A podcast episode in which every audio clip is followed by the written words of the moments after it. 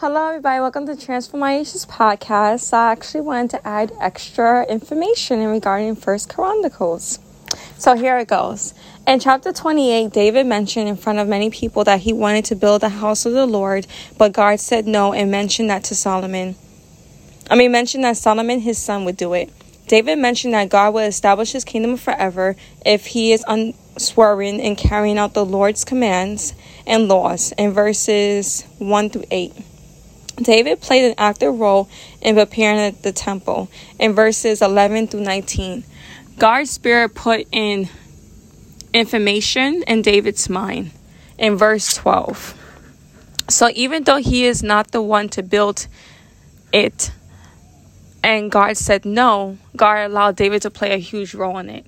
God has an amazing plan for us and cares about our desires.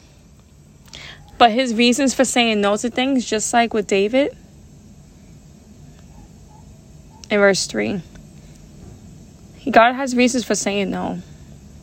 But even then, he he cares about us and he has these amazing plans for us.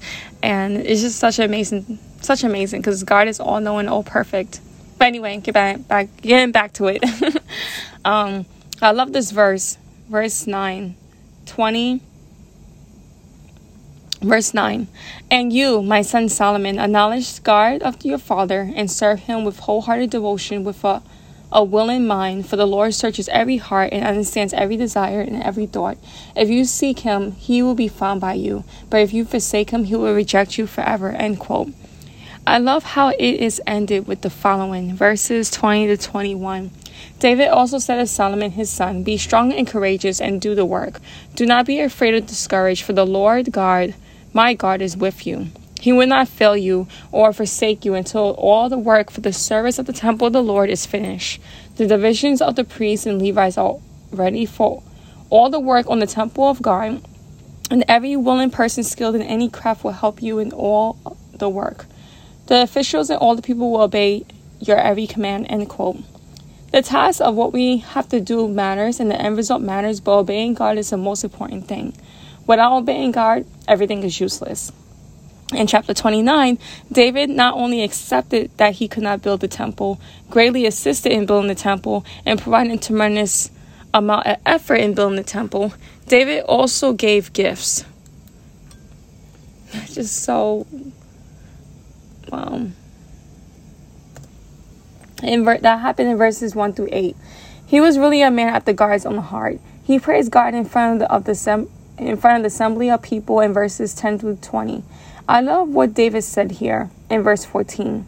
But who am I and who are my people that we should be able to give that we should be able to give as generally as this?